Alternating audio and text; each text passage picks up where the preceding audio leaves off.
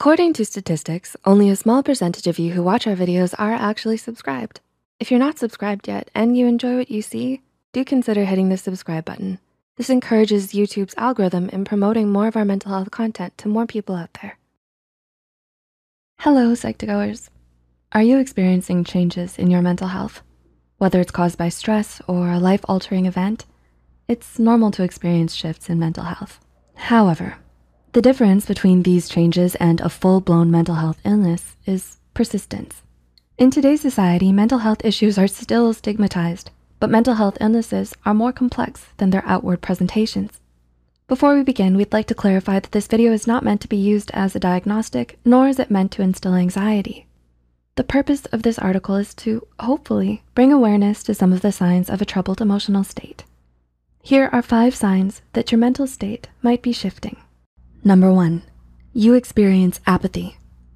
Are you experiencing a lack of interest in things you used to enjoy? Apathy is a persistent lack of passion. It can cause you to feel disinterested in meeting new people or trying new things, but it can also instill indifference towards things you enjoy. Externally, you may not exhibit many emotions, or the opposite may be true. To make others worry less or avoid stigma, you may feel pressured to be more expressive.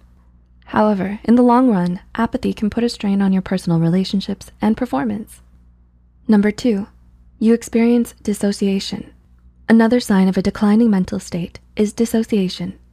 Dissociation takes on many forms such as derealization, depersonalization, and dissociative amnesia. Derealization or depersonalization often feels like you're having an out-of-body experience or a feeling of being unreal. These, as well as other forms of dissociation, occur because of severe stress. It's your body's way of coping with a distressing event or emotion. Please consult a mental health professional if you're experiencing any forms of dissociation. Number three, you withdraw from your friends and family. Social withdrawal can also be a sign of change in your mental state. Of course, you're not obligated to attend social events. It's okay to stay in if you need a break. So this sign is a bit subjective. If you don't usually go out, social withdrawal may just be your usual behavior. A more sure sign is if you actively avoid meeting family or friends because you no longer feel like seeing them. Though social withdrawal does not seem like such an ominous sign, it can put a strain on your potential relationships. Number four, you experience mood changes. One of the most common signs that you might be experiencing mental health instability is mood swings. There will be moments when your emotions might get the best of you but usually you can regroup and regulate your emotions after a bit. However, if your emotional state is worsening, you may find it difficult to recover. You may feel more sensitive, irritable, or critical. Although your emotional and mental state are not the only things that affect your mood, persistent and drastic changes can point to emotional dysregulation. Emotional dysregulation can cause more stress, trouble sleeping, strain your personal relationships, and worsen depression. And number five, You've developed unhealthy behaviors. Have you developed unhealthy coping mechanisms to numb your emotional stress? For example, frequently skipping meals or engaging in self-harm.